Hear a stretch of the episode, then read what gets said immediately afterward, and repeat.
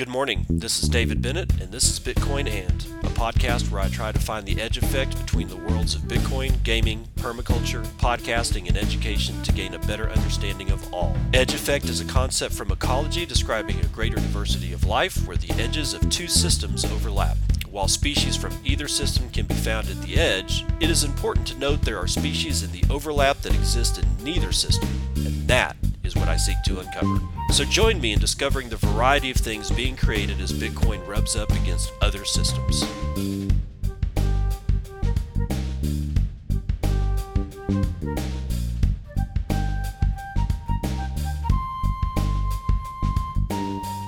It is 5:58 a.m. Central Daylight Time. It's the 5th of May, 2021. This is episode 413 of Bitcoin and Jack Mallers has something to say. I asked Jack on Twitter yesterday. Uh, I said, "Can we get streaming dollars to DCA Sats functionality? Thank you." Jack wrote back and says, "Of course." More importantly, we are opening our API soon. I don't think we can possibly build everything that should exist with our tools. I want to enable anyone to build whatever they want. So soon, someone can build their own Sats streaming thingy with LN Strike. Can't wait. now, that's important. And it's not just important that, you know, he said that, of course, we'll be able to DCA in with the streaming dollars type situation. The more important thing is, is that they're opening their API. Now, I don't know. I, I can't remember him saying that before. I think he probably did, and it just kind of, for whatever reason, went over my head. But this one is, is smacking me square in the face. His API, by the way, is not going to be a pay for call if you're going to call the API. Uh, somebody asked that somewhere in this. I'm not exactly sure uh, where. Oh, here it is. Status Quant uh, asked, Will API calls be paid for in real time in millisats? And Jack wrote back, no, will be free. So not only is he going to unwrap and, and or rather unleash the kraken of his API into the wild very soon, uh, anybody will be able to use it and not pay a single millisatoshi or satoshi or Bitcoin or bit or whatever it is that you want to call whatever it is.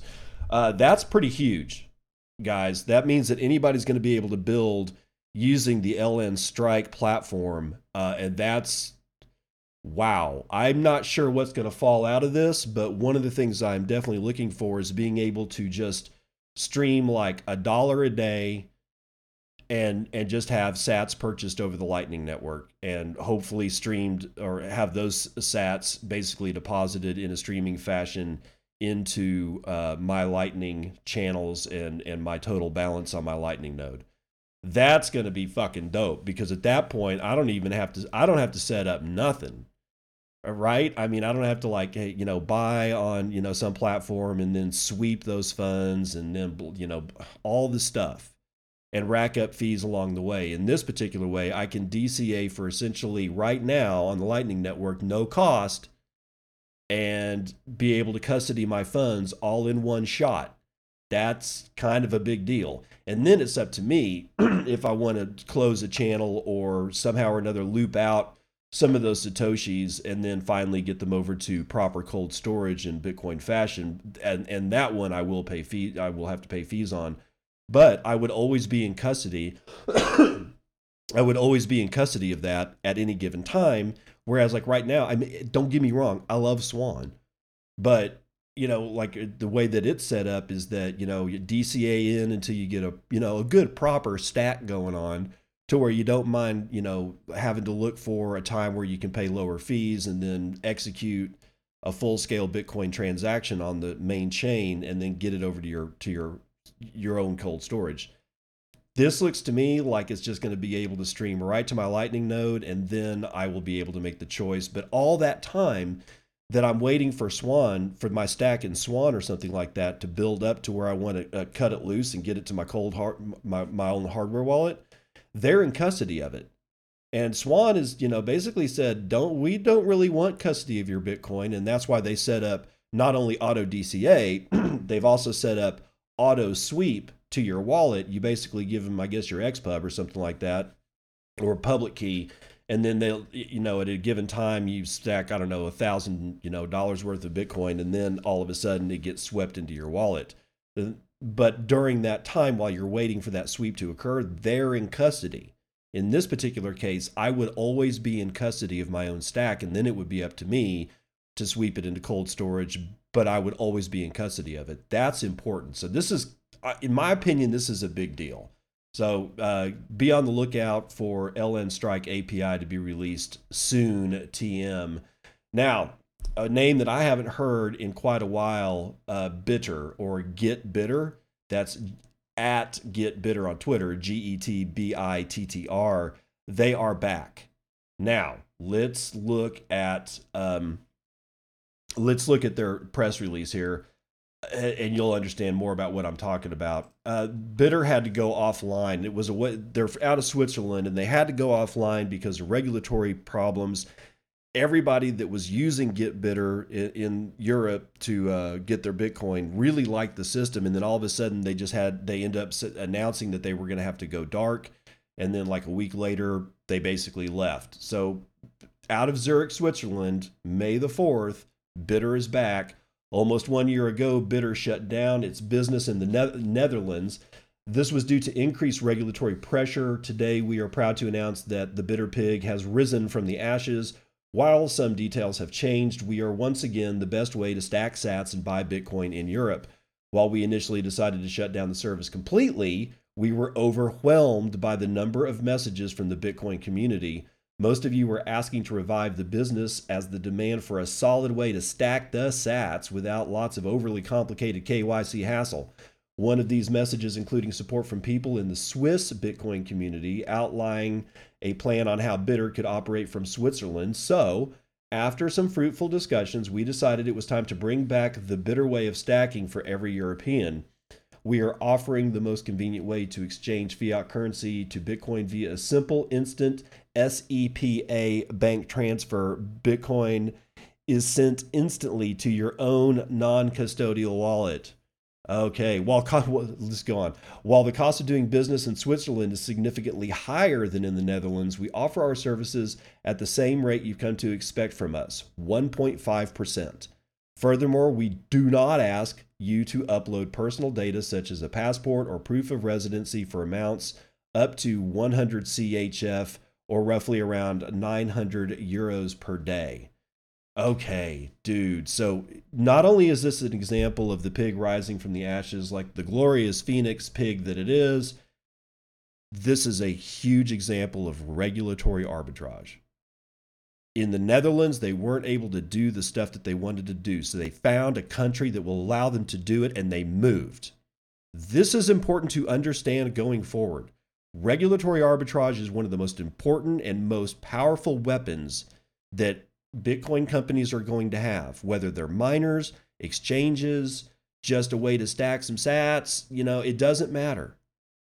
When one country decides that they want to have fun staying poor, another country will come along and say, "We don't like being poor.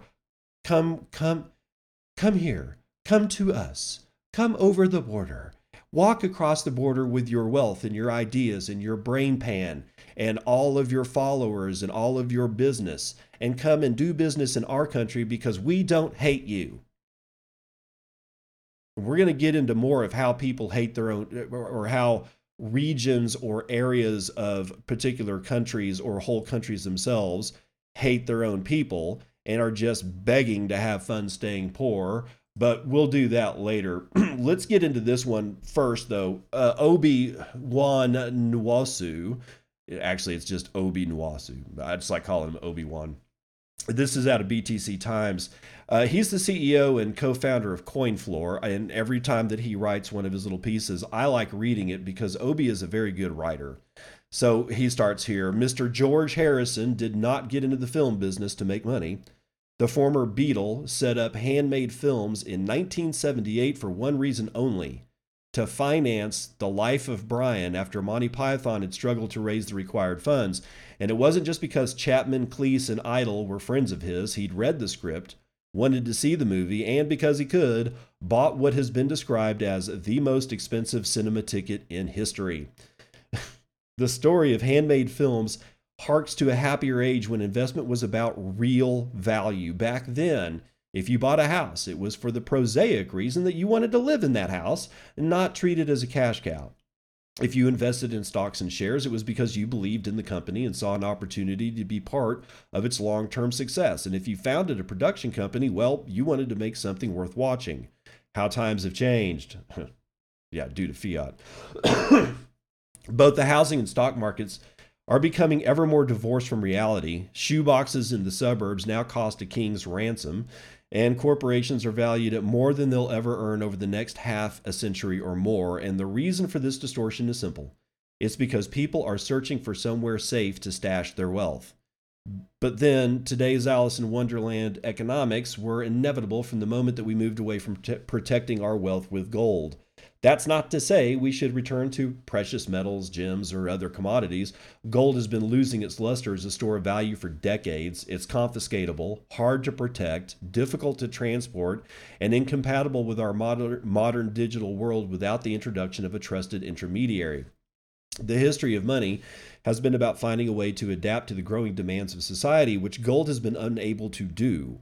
So, the total addressable market of once d- dominant gold, currently valued at $11 trillion, continues to decline as a percentage of the estimated $1,247 trillion total addressable store of value market as gold becomes a less and less useful mechanism for holding and transferring wealth. But though gold may be a shadow of its former self, the workarounds we created in its stead have created their own problems, with housing and stock market bubbles being just two examples.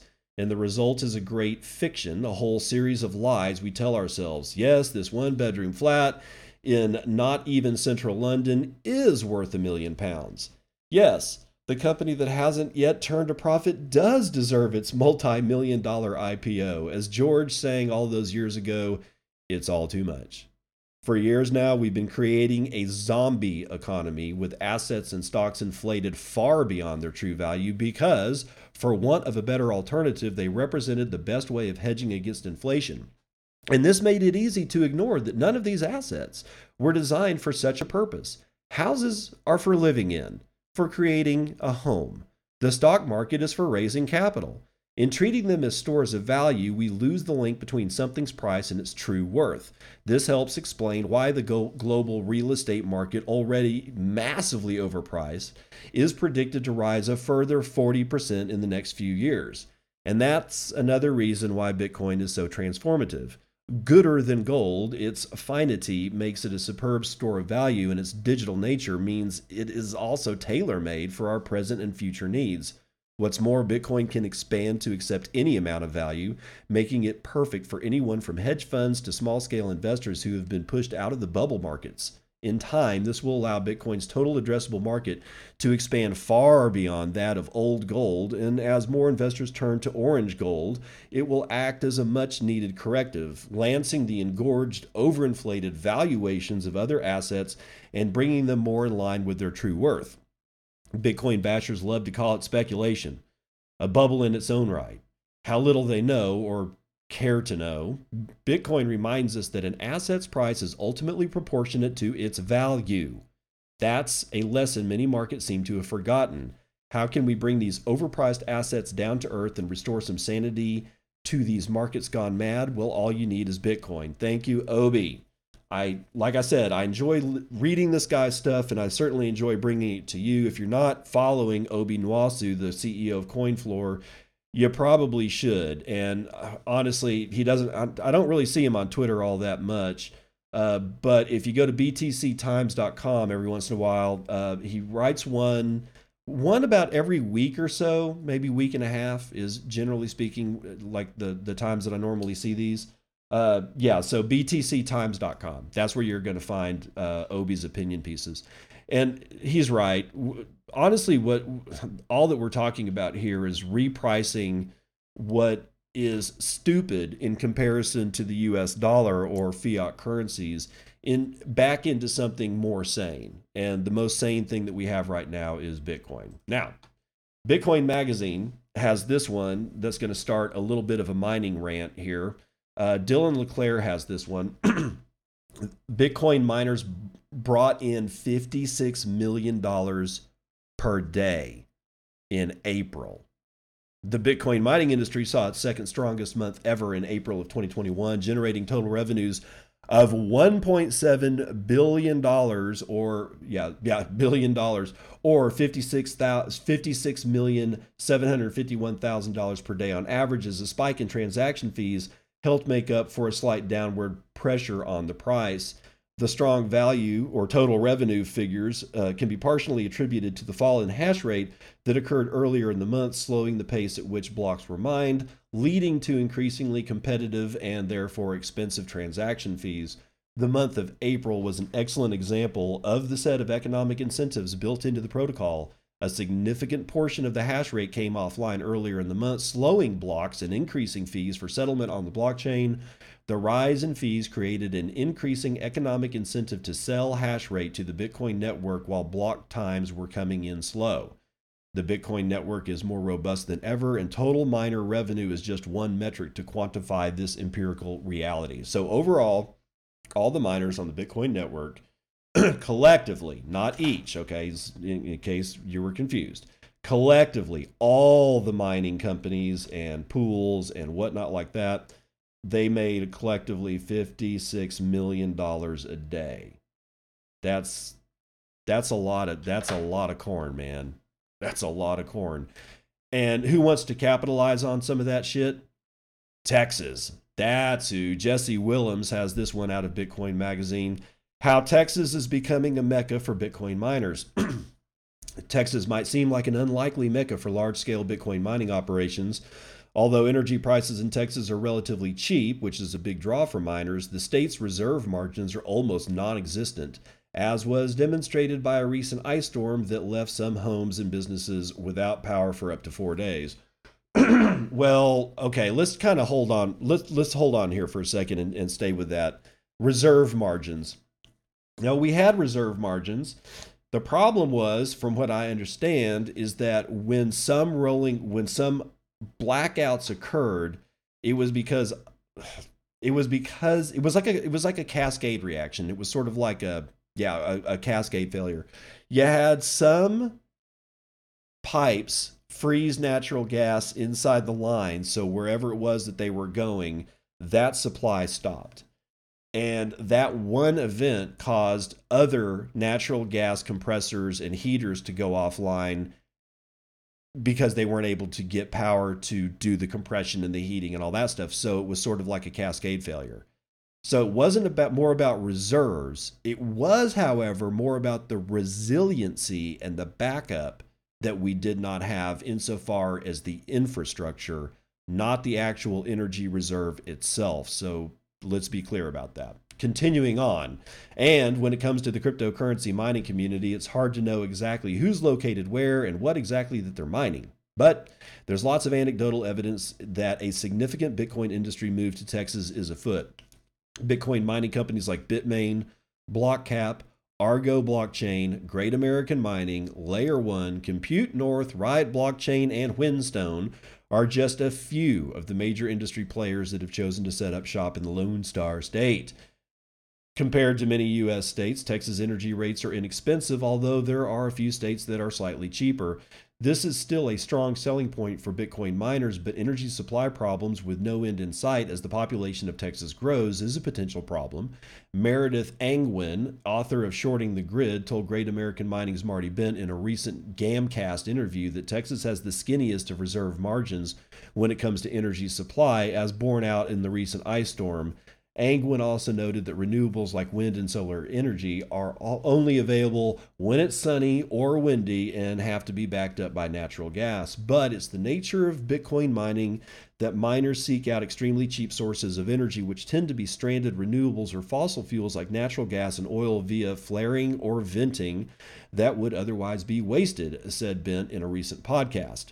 Despite the challenges, Angwin noted Argo blockchain is setting up in West Texas using renewables, mostly wind, and natural gas as backup.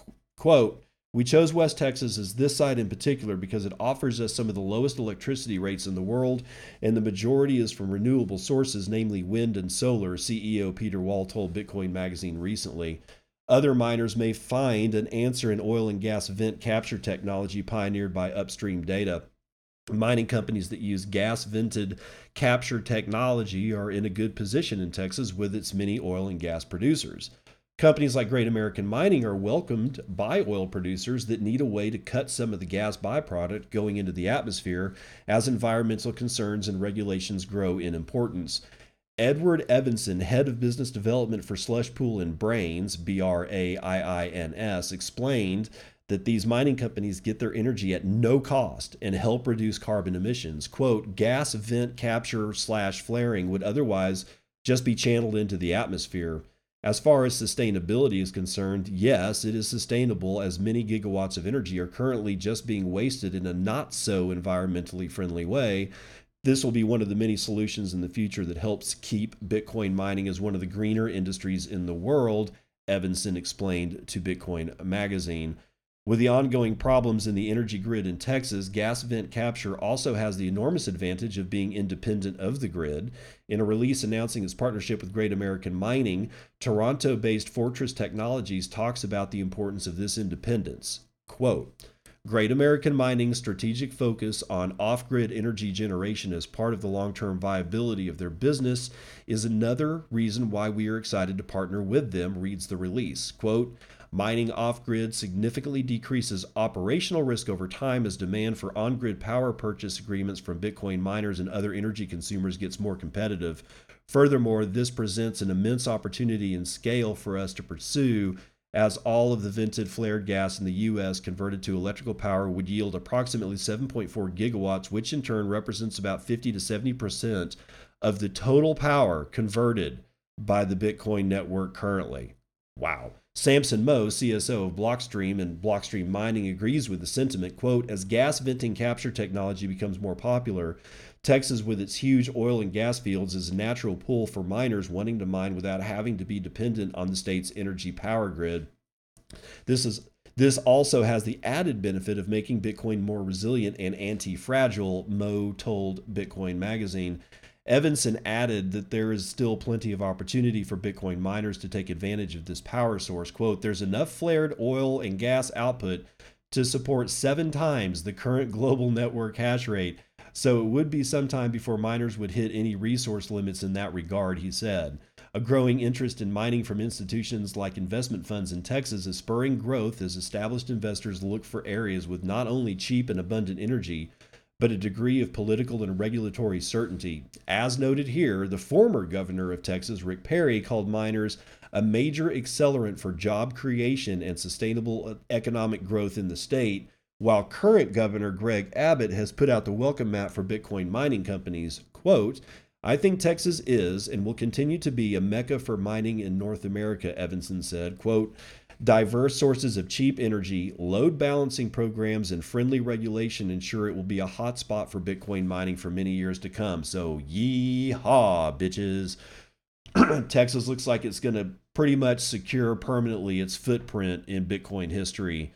And that I can't wait for that to be taught in uh, seventh grade seventh grade history if we even have public schools by the time this is this is all said and done but in seventh grade, all Texas students have to take a very large section of of uh, Texas history. I don't know if you knew that, and I don't know I don't know what other states actually do that. I'm sure they do, but in our state, in seventh grade, somewhere around sixth and seventh, you learned about you know uh, oh God, uh, Travis and Austin and Sam Houston and the Alamo and San Jacinto, where we wiped the floor with the Mexican army just a couple of weeks after they the, the slaughter at the Alamo, which that seems to be the only thing anybody ever talks about is how like you know a handful of, of people got their asses handed to them at the Alamo. They don't talk about San Jacinto, where in the marsh we basically fell on the entirety of the Mexican army, and within minutes that battle was over. We kicked their ass permanently and I'm not sure if that's where Santa Anna lost his leg or if that's where Santa Anna lost his fake leg. Still not sure about that shit. If anybody really knows that true story, let me know. Now, getting back to people who hate their own people, countries who hate their own people, and regions of countries that hate their own people, we have this one from Brian Quarmby, Cointelegraph. New York bill proposes to ban crypto mining for three years over carbon concerns. Because as if not, you know, as if scaring off half of your entire population out of New York City isn't bad enough, let's get rid of the rest of them so that we can go ahead and build that federal prison and invite Snake Plissken to come and be the warden. let's get into it. Crypto miners in New York may be subject to a forced three year hiatus if the latest environmentally focused bill passes in the state Senate. The New York Senate Bill 6486 was proposed by Democrat Senator Kevin S. Parker, which is the chairman of Energy and Telecommunications, and co sponsored by fellow Democrat Senator Rachel May, the chair of Committee on Aging. Okay, whatever. Chair of Legislative Commission on Rural Resources. So she's chair of both. The bill is yet to receive widespread backing from other senators. However, the Democrats do control the lower house and the Senate. The bill seeks to establish a moratorium on the operation of cryptocurrency mining centers to slow the environmental impacts of fossil fuel backed crypto mining in particular. It also aims to enforce stricter regulations for mining centers, such as the requirement to undergo an environmental impact review, which would prevent crypto mining if the facility does not comply with New York's climate change targets. The bill was referred to in the to the Environmental Conservation Committee on May the 3rd and claims to be acting in accordance with New York's Climate Leadership and Community Protection Act, with the bill stating that, quote, a single cryptocurrency transaction uses the same amount of energy that an American household uses in one month, with an estimated level of global energy usage, oh God, equivalent to the country of Sweden. I guess they're talking about Sweden.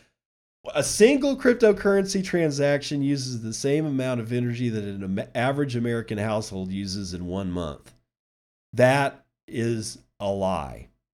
Even if, I, I mean, even if they're ignorant, completely and totally ignorant, there is more than enough information out there in just a, a casual Google search to make sure that people understand that that shit ain't true. That is ridiculous. This is one of the most ridiculous things that I've ever seen. Have fun staying poor. Let's continue. It is reasonable to believe the associated greenhouse gas emissions will irreparably harm compliance with the Climate Leadership and Community Protection Act in contravention of state law, the bill adds. The Climate Leadership and Community Protection Act was passed in 2019 and set targets such as 70% renewable energy by 2030 uh, 100% zero emission electricity by 2040. Good luck with that. And 22 million tons of carbon reduction through energy efficiency and electrification. Crypto mining is already a hot topic in New York, such as the proposed expansion of Greenidge's gas fired Bitcoin plant on Seneca Lake. The plant reportedly has plans to power up to 27,000 computers that will run 24 7 to mine Bitcoin. The environmental group Seneca Lake Guardian are outraged with the proposal and, and stated in a call to action published on February 1st that, quote, Cuomo can't lead on climate change and support Bitcoin expansion on Seneca, end quote. Speaking in response to the Greenidge's potential crypto mining operations, Yvonne Taylor, vice president of the environmental group Seneca Lake Guardian, noted that, quote, we're talking about burning more fossil fuels to make fake money in the middle of climate change, which we view as insane. Okay, Karen, you have fun staying poor as well. There are moves around the world to regulate crypto mining in light of carbon targets, and especially in China, which accounts for an estimated 65% of the world's Bitcoin hashing power. On April the 27th, Beijing sent an emergency notice to conduct checks on data centers involved in crypto mining, with the CCP reportedly moving to impose stricter supervision on crypto mining in the nation amid concerns of failing to meet China's fake ass climate change focused five year plan. Yeah, it's fake that five year plan that China's showing you, they have absolutely no intention of, of doing anything about that except making it a dog and pony show so that they can do the shit that they really want to do while you're all interested in the dog and pony show. Look, guys, this is re- this is what's going to be called regulatory arbitrage. Those miners, if that three year bill passes, you can bet your bottom dollar that those guys are going to move to Texas and or Florida That's going to happen, or they may just move to you know another country, you know, altogether. But one thing is for sure: New York has peaked and they will cease to be an economic powerhouse. Uh, I mean, you're talking about New York City, right? Okay, not just the state. Let's talk about just New York City. New York City is and has been the economic heartbeat of the globe for decades. And they have done everything that they can to eviscerate their position in in the world economic leadership and at this point, their tax base, I can't wait for these tax returns to come in after these guys have lost seats in the House, just like California, because people are moving out. And when you have when you lose enough people that you lose seats in the United States House of Representatives, you've got a major population loss. Because this shit's the first time that's happened in decades. And I'm talking multiple decades. So, uh, oh, we're, we're at halfway mark. Let's run the numbers.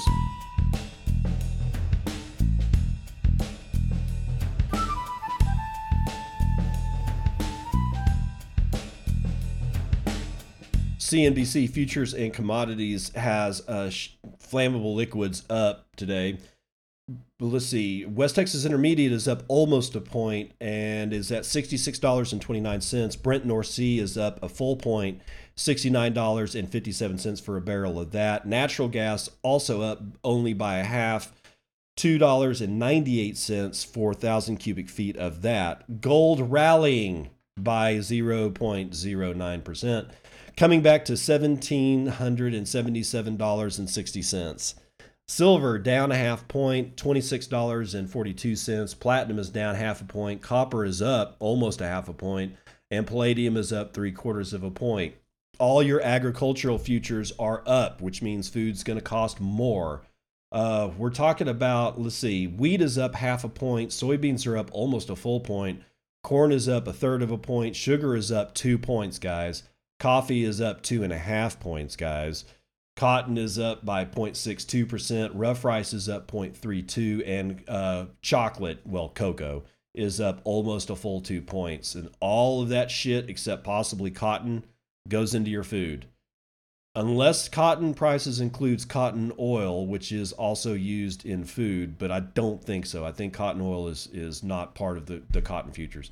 Anyway let's get on with it. Indices they're all up but you know meh. Dow futures 0.17 to the upside.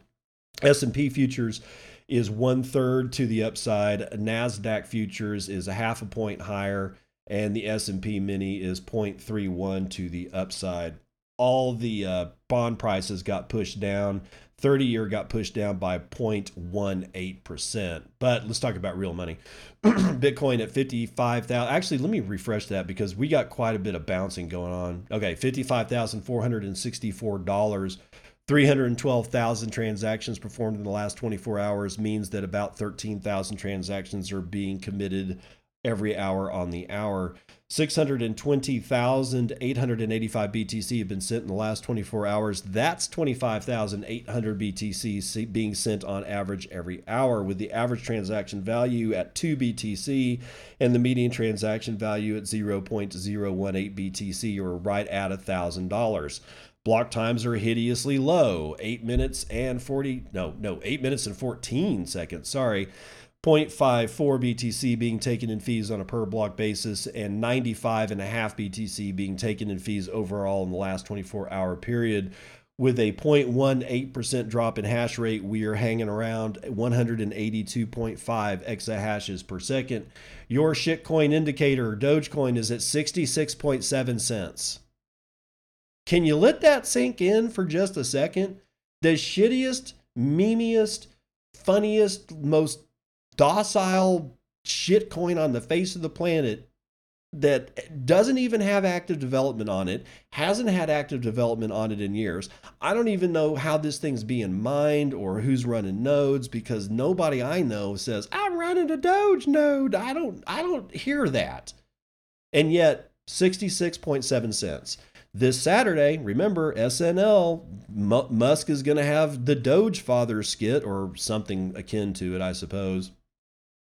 So that thing's going to pump again because a whole new set of retail that you know have probably heard about Doge uh, is going to see Elon Musk and his mouth moving on Saturday Night Live talking about Doge, and they're going to ape into it. I guarantee it. What's my price target for Doge? I'm going for a buck. I know it seems stupid, right? But there there there's two things to this entire market. I mean, I can break I think I can break the market down into two things. The people that make up the market that know what's going on and are dedicated lifelong to learning how Bitcoin works and why this shit is an important economic advancement for the human species. And then there's a whole group of people that outnumber us probably by a you know 10 million to 1 that are potato chip eat, chip eating, couch sitting, just pasty face, circle under eyes, gaming kind of stature kind of people and that's why Dogecoin is at 66.7 cents. My God Almighty, help us all. Clark Moody dashboard uh, suggesting 23,000 transactions waiting on 56 blocks to clear. We have captured $1.03 trillion of market capitalization, and that is 8.9% of gold's entire market cap. You can buy 30.9 ounces of gold with one Bitcoin, of which there are 18,700,254.25 of at a price of $55,300, according to Clark Moody. There are 1,254.8 BTC in the Lightning Network, and that is about 69.4 million. I love how that capacity value pretty much stays at $70 million all the time now. Total number of nodes, we are approaching 11,000. We're at 10,954 nodes that we can see. Uh, operating 43, uh, 43,694 channels that we can see. The percentage of Tor capacity looks like it's hit an all time high of 58.1% and there are 728.59 BTC in the Tor side of the Lightning Network. And that means it's being run over 5,230 Tor nodes that we are actually aware of. Now, Taproot, not that anything's, well, okay, something's changed, not a whole lot. I mean, we'll get to it. Uh, it's not that we're going to be able to activate. Okay, that activation period for this two week period, that's over and done with. We, we weren't even close to, to the amount of blocks being signaled. But when I'm looking at the at taproot.watch and I'm looking at the red and green blocks because it's basically a grid and it goes from left to right, top down, and it's just like either a red block or a green block. And a green block means that they're signaling for taproot. The the further like if I go left to right and down and down, the more and more I go, the more and more percentage of green blocks is coming in. However, if I go and look at mining pools, it looks like we might have lost uh, raw pool. I think it, it was either raw pool or one T hash that was signaling and they're no longer signaling. I don't know what that means, but we are down to four miners. Um, but it represents 42.28% of the total hash rate are signaling for Taproot at this time. Matt Odell warns that the last time we were going to do like the SegWit thing, that there was some serious amounts of miner fuckery going on, in which case, what that meant was that they were signaling, and then right before the whole shit happened, they stopped signaling. The price of Bitcoin dropped. The miners bought a whole bunch of Bitcoin and then started signaling again. Guys, there's no way to exit 100% from game theory. There's just not and that's a game theory mechanic.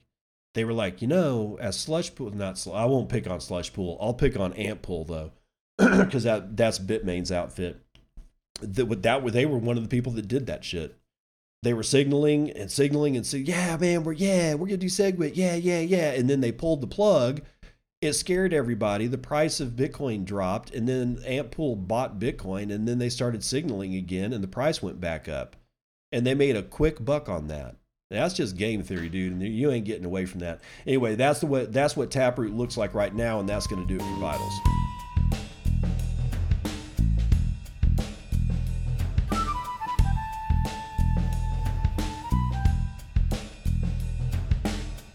Welcome to part two of the morning roundup. Bitcoin Magazine's uh, Peter Chawaga has this one Sotheby's accepting Bitcoin for a Banksy. Hmm. 276 year old fine arts auction house Sotheby's International is open to Bitcoin payments for a Banksy piece estimated to fetch $3 million to $5 million during an upcoming sale. Quote, what better combination to introduce crypto than an iconic Banksy painting? Sotheby's CEO Charles Stewart told CNBC. The winner of the auction, which will be held on May the 12th, can choose to pay in USD or some other shitcoin as well. The painting titled Love is in the Air is one of Banksy's best known works, and its subject matter, which depicts a masked figure in the midst of throwing a bouquet, has, come counter, has some countercultural overtones that appear to mesh with Bitcoin's own. The ability for Sotheby's to enable Bitcoin payment for the piece is the result of its partnership with cryptocurrency exchange Coinbase. It's unclear whether the Bitcoin paid for the painting would be liquidated or hodled. Quote, we have an agreement with the owner of the painting to uh, the co-signer of the painting. So that will ultimately be up to them. Part of the partnership with Coinbase gives us not only the ability to process said payment, but that possibility, uh, you know, the possibility to liquidate it as well, in quote, says Stewart. The announcement is certainly a driver of attention to the auction, but also another indicator of growing mainstream and institutional acceptance of Bitcoin. Recently, age old institutions like BNY Mellon and Morgan Stanley have also signaled growing support for Bitcoin. So there you go. If you want to buy a Banksy, you got your chance.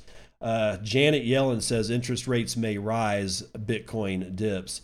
I don't think this is the only reason, uh, but it is strong. Ev- what is strong evidence that this may be a major driver of what happened yesterday uh, was because that the, everything was down. It wasn't just Bitcoin and, and uh, you know other cryptocurrencies. It was like the entire markets were down. I was like, I just like going, okay, is this shit happening? And on Wall Street. And yes, this shit was happening on Wall Street, basically to the same percentage points, maybe a little lighter on the on the dip side, but still in that same relative area. So this may be some, you know, solace to you guys. Mathew Di Salvo tells us more from decrypt.co. U.S. Treasury Secretary Janet Yellen today said, actually not today, this was yesterday. Let's do that one. U.S. Treasury Secretary Janet Yellen yesterday said that interest rates may have to rise somewhat to prevent the U.S. economy from overheating. yeah, right. And that cold bucket of water caused markets to react. The Bitcoin market was no exception, dropping 7% following Yellen's comments. Today, uh, or uh, Yellen yesterday said in an interview with The Atlantic that the change in course may be necessary due to higher levels of government spending. Quote, it may be that interest rates will have to rise somewhat to make sure our economy doesn't overheat. Even though the additional spending is relatively small relative to the size of the economy, so it could cause some very modest increases in interest rates to get all to get that reallocation Yellen, a Bitcoin critic who was appointed Treasury Secretary in January, added that President Biden's heavy spending would benefit the economy. Well, of course, she's not going to say anything against it. So, where does Bitcoin and the crypto world come into all this? The market slumped across the board, including Bitcoin and the rest of crypto, save for Dogecoin, of course. And the US dollar touched session highs. They actually have save Dogecoin, of course, in written in the piece. So that's that's not me, that's them. Just be aware. Why the sell off? If interest rates are to rise, investors could theoretically be less inclined to look at alternative assets such as Bitcoin. This is because interest bearing investments such as bonds or debt based instruments would be slightly more attractive. Lower interest rates tend to go together with higher inflation, in turn, making Bitcoin a hedge against potential devaluation of the dollar. Though Yellen did say modest, uh, so uh, this doesn't really mean anything that dramatic a modest increase in interest rates would have likely have a modest impact on the yields of fixed income securities, pushing them higher. Charles Bouvier or Bovaird, an analyst at Quantum Economics, told Decrypt, quote, that could make interest bearing securities more appealing, which would make them more attractive relative to digital currencies like Bitcoin and other shitcoins. He added, At any rate, I don't think that a modest increase in interest rates would have any huge impact on cryptocurrencies like Bitcoin and some other shitcoins. Economist and crypto trader Alex Kruger told Decrypt that the sell-off was the crypto market following, or yeah, following equities. Like I said, equities fell too. As has often been the case ever since the COVID-induced market crash in March of last year, quote, Yellen stated the obvious and the equity market overreacted. The fact that bonds barely moved tells you that. The markets have rebounded within the last hour, with Bitcoin correcting to roughly 2%, or roughly 2%. Uh, so there may be good reason to hodl. Yeah, there's always good reason to hodl, bro. That's what we do. If we didn't do that, we'd all be very, very sad. So uh, let's get on to the rest of what I got. Gemini. Oh, okay. Here's here's some Dogecoin stuff. Okay, and this is okay. Look, I know, I get it. It's important to understand market psychology, and what's going on with market psychology is straight up manipulation, right? Uh, and here's here's here's here, it's like a chain reaction. Okay, Elon basically started all this shit, and then Wall Street bets kind of got into it, but not not not to a huge extent. well, you see the price go up, and then that causes other people in the industry to react, and they do stupid shit. Like the Gemini twins adding Dogecoin as trading frenzy crashes Robinhood yet again. Ekin Genç has this one for Decrypt.co. Gemini, a cryptocurrency exchange led by Tyler and Cameron Winklevoss, today buckled under the pressure of meme coin demand, at last adding Dogecoin to its trading platform. Meanwhile, Robinhood, likely the most popular US trading app that supports Doge, went down following Dogecoin's price surge to above 50 cents. Quote, Dogecoin is the people's money. Oh, Jesus Christ. It's organic, irreverent, and fun. It's not forced on us by a government or some other central authority. It's chosen by us, for us, by the people, for the people. Wow. Tyler Winklevoss says he's the CEO of Gemini. Oh my God, dude, this is an actual tweet. Okay, I can't even reread it. It's making me sick. The announcement comes as a much wow time for Dogecoin, as it's now become the fourth most valued cryptocurrency with a market cap of $76.8 billion as per Nomics data, people. Meanwhile, Robinhood's cryptocurrency service went down, most likely due to a surge in demand for the Dogcoin overwhelming its services. It, a problem that's all too familiar from the app from last month. Eh, as we saw yesterday, social trading platform eToro also listed the dog coin, making the meme coin one of the few cryptocurrencies listed outside cryptocurrency exchanges. Even though many cryptocurrency exchanges such as Binance and Kraken list Doge, Gemini's listing today marks a milestone in the crypto industry as its CEO has thrown his unapologetic support behind the meme coin. By contrast, leading U.S. crypto exchange Coinbase still doesn't support Dogcoin, and there is currently no sign that it ever will. I mean, Honestly, even Brian Armstrong should be smart enough to get this one. In a move that set to irk Bitcoin maximalists, Winklevi generously compared Dogecoin or Dogecoin to Bitcoin in that both give the control of the money back to the people. Dogecoin, he said, carries the flag of Bitcoin. No, it doesn't. Quote, yes, it's a meme coin, but all money is a meme. Oh, God. And all money is both an idea and a matter of faith or belief in it. Oh, my God he explained, anticipating the common criticism and the truth really that Dogecoin was invented as a joke. But Winkle, the Winklevi didn't downplay Dogecoin's origin. In fact, he relished it. It turns the idea of money being into something that's issued by an authority, which is a conceit, on its head. They say there's some truth in every joke. Dogecoin's value is its punchline. God, my God. The, oh, I thought I was bad with bad jokes. If all this sounds familiar, that's because billionaire Dallas Mavericks owner Mark Cuban essentially said the same thing himself yesterday in a tweet storm in which he called Bitcoin financial religion. The Shark Tank investor also again praised Dogecoin. Yes, it's a joke and now legit. It's not legit, guys. But critics say the Dogecoin party will not last. It can't, they say, given the coin's economics. Doge supply is not capped, unlike many other cryptocurrencies like Bitcoin. By design, 5 billion with a B Doge are released into circulation every year, and its development team abandoned the project years ago. So there's no one around to change that. Tyler Winklevi, sorry, Tyler Winklevoss, however, begs to differ on the economics. Doge is, in fact, disinflationary. Let that sink in. Tyler Winklevoss is telling us that a $5 billion injection a day or a year into the economy is in fact disinflationary. 5 billion Doge will become a drop in the ocean once more people begin exchanging the coin. Then the demand for Doge will easily, easily surpass its supply, he argued in the Post. In that sense, it doesn't, uh, it's not any different from a shitcoin beginning with an E. He said, referring to the currently uncapped supply of said shitcoin. But unlike Dogecoin, there are concrete plans underway to cap shitcoin's supply. They're talking about Ethereum. It's just really hard for me to say the word anymore. Quote Recently, demand for Dogecoin has outstripped its supply. As a result, its price has been mooning. The people are speaking. That's not it. It's illiquid, you idiot. Dogecoin is in for a long ride this week. Elon Musk, the self styled Doge father, will make his debut on May the 8th as host of comedy show Saturday Night Live, and he's expected to signal boost the people's money, and the anticipation alone jacked up the price by 10% last weekend.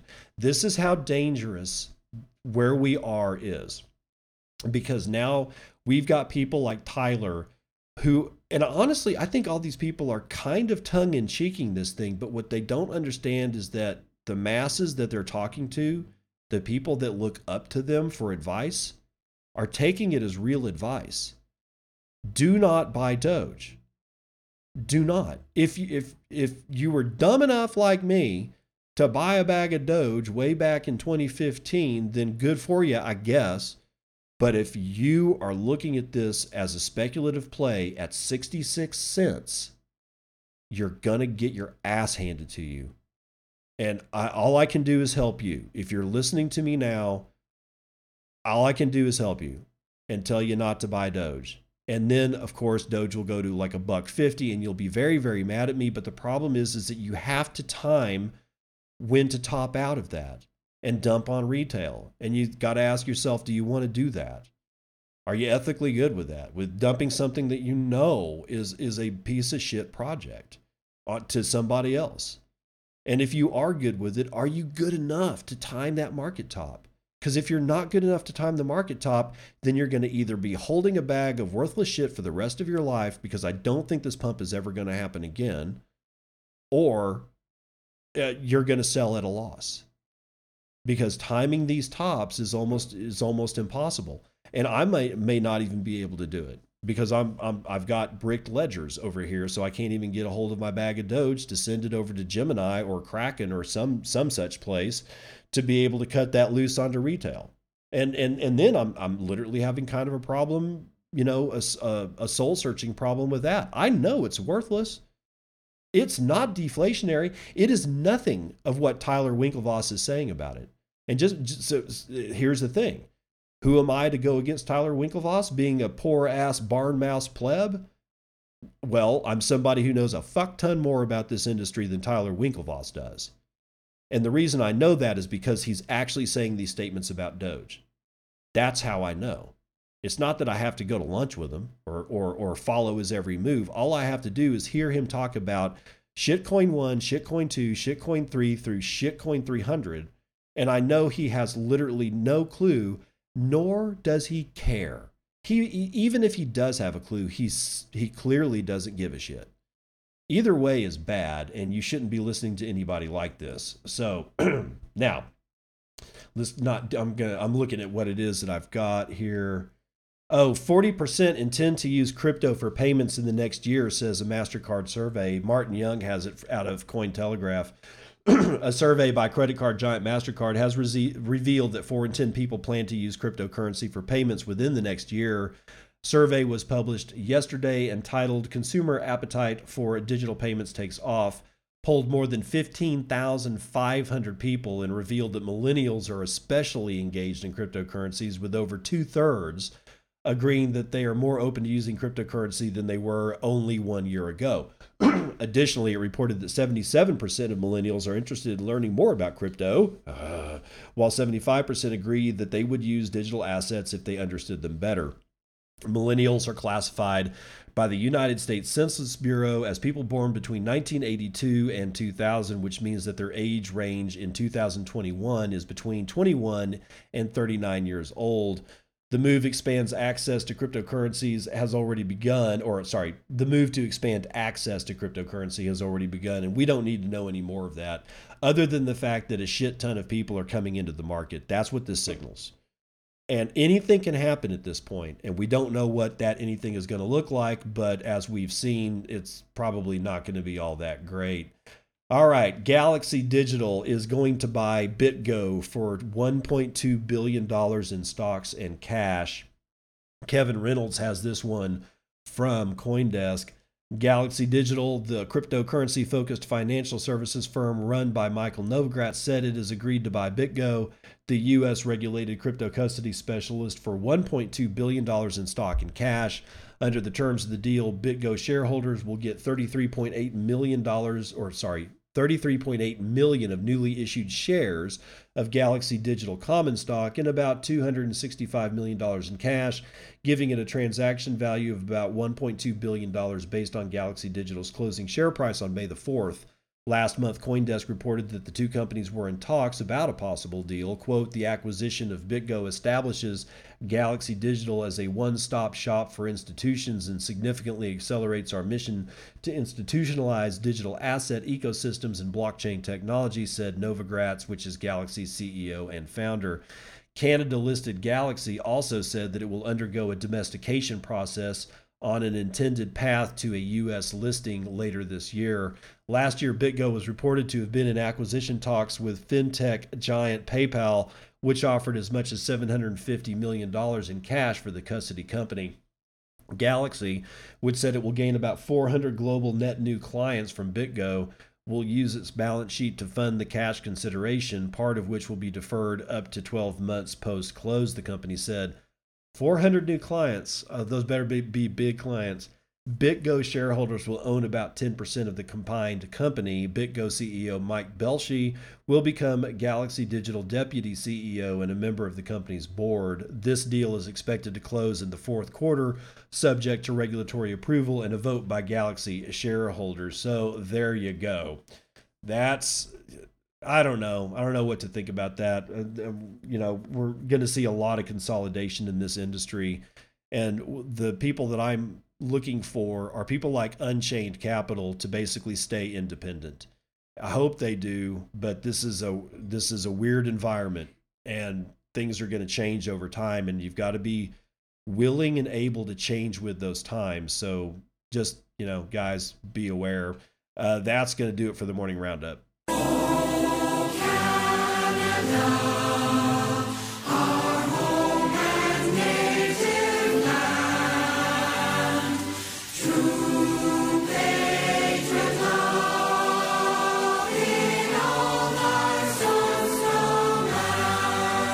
Continuing with our Canadian friends to the north and basically examining their plight, which is pretty bad. And I was notified yesterday that hey, don't forget India. Yeah, there's some some fairly terrible shit going on in India as well.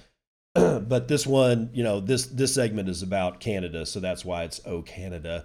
A group of Ontarians sent a distress signal to the United States across Niagara Falls. This it's bad, dude. It's bad. Abby Newfield tells us more from narcity.com. A group of Ontarians gathered at Niagara Falls on Friday night to get the attention of our U.S. neighbors with an upside down Canadian flag and an SOS signal. By the way, this was a couple of weeks ago, not yesterday. In a Facebook Live video, the group can be seen raising the flag from the falls, lookout, and using their phone phones, flashlights to send Morse code messages across the border. Quote, We are hostages in our province now. We are no longer free to do whatever we want as our charter allows us, says Colin McDonald, who live streamed the event. McDonald claimed in the video that the U.S. Border Patrol was made aware of their incoming message. Narciss- Narcity has reached out to verify this and will update the story when we receive a response. Their demonstration took place on the same day as the Premier announced Ontario's enhanced stay at home measures and an anti lockdown protest attracted hundreds of participants in Barrie, including Maxime Berner. I don't know who Maxine is.